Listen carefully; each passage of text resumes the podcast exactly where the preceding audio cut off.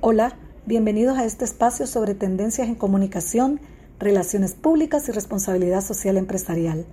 Yo soy Gilda Tinoco Castillo y es un placer compartir con ustedes mi experiencia profesional de más de 20 años en estos temas. Hoy quiero compartirte 10 recomendaciones para brindar una excelente entrevista a un editor o un periodista.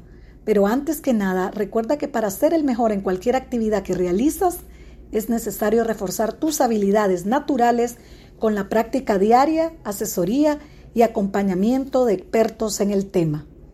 Bien, a continuación te comparto las 10 principales recomendaciones.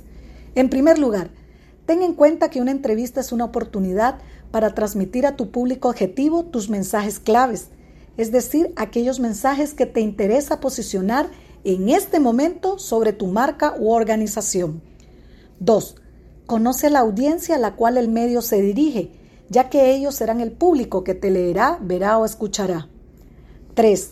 Observa y escucha con atención al entrevistador. 4. Evita los tecnicismos, brinda soluciones útiles, explicaciones interesantes y claras. Piensa que quien te escucha podría no saber nada de ti, ni de tu marca, ni de tu empresa. 5. Haz uso de la entonación de tu voz para evitar escucharte monótono. Además, te ayudará a proyectar una imagen de seguridad y control sobre lo que dices. 6. Es recomendable ofrecer un par de mensajes claves, claros y comprensibles, y no un montón de ideas. Revolver muchos temas no dejará nada claro en la mente de tu público al que te diriges. 7. Prepara con antelación una batería de preguntas y respuestas complicadas o espinosas que pueden realizarte el periodista. No está de más estar preparado ante los distintos escenarios que se te presenten. 8. Brinda datos duros o estadísticos de valor. Cuando apoyas tu mensaje con datos es mucho más creíble y ofrece más información que una valoración sin respaldo. 9. Cuenta historias.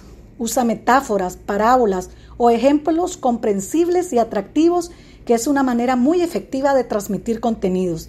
Las historias de éxitos y testimoniales de terceros funcionan muy bien. Y finalmente, 10. Evita entrar en temas controversiales que generen polémica. Ese no es el objetivo de la entrevista y estás en tu derecho de hacérselo ver de forma cordial y respetuoso al periodista que te entreviste. Gracias por escucharme y si tienes alguna consulta sobre este u otro tema de mi expertise, no dudes en escribirme. Hasta la próxima. Dios los bendiga.